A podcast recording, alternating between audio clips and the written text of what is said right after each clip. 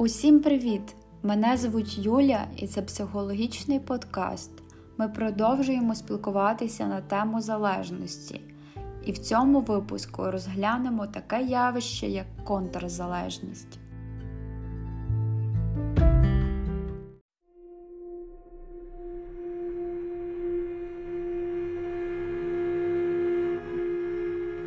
Напевно, ви знаєте таких людей або принаймні чули.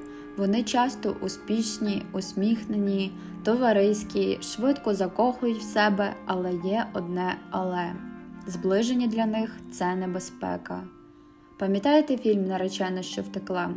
Адже їй стільки разів робили пропозицію, і кожен раз вона втікала в останній момент.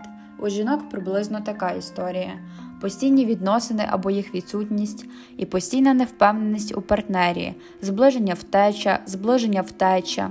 У чоловіків частіше катастрофічна боязнь одруження, глибина закритість і недовіра.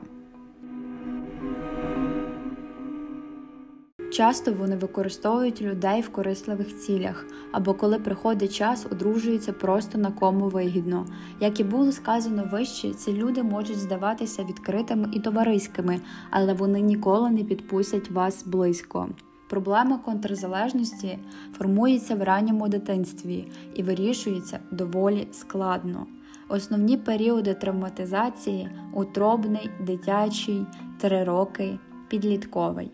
До трьох років дитина перебуває в залежності від батьків, і тут їй особливо важливо відчувати себе коханою та потрібною. Якщо дитина була небажаною, до неї ставляться з холодом, критикують, ображають, б'ють, ігнорують, не звертають уваги, і тоді можливе формування контрзалежності.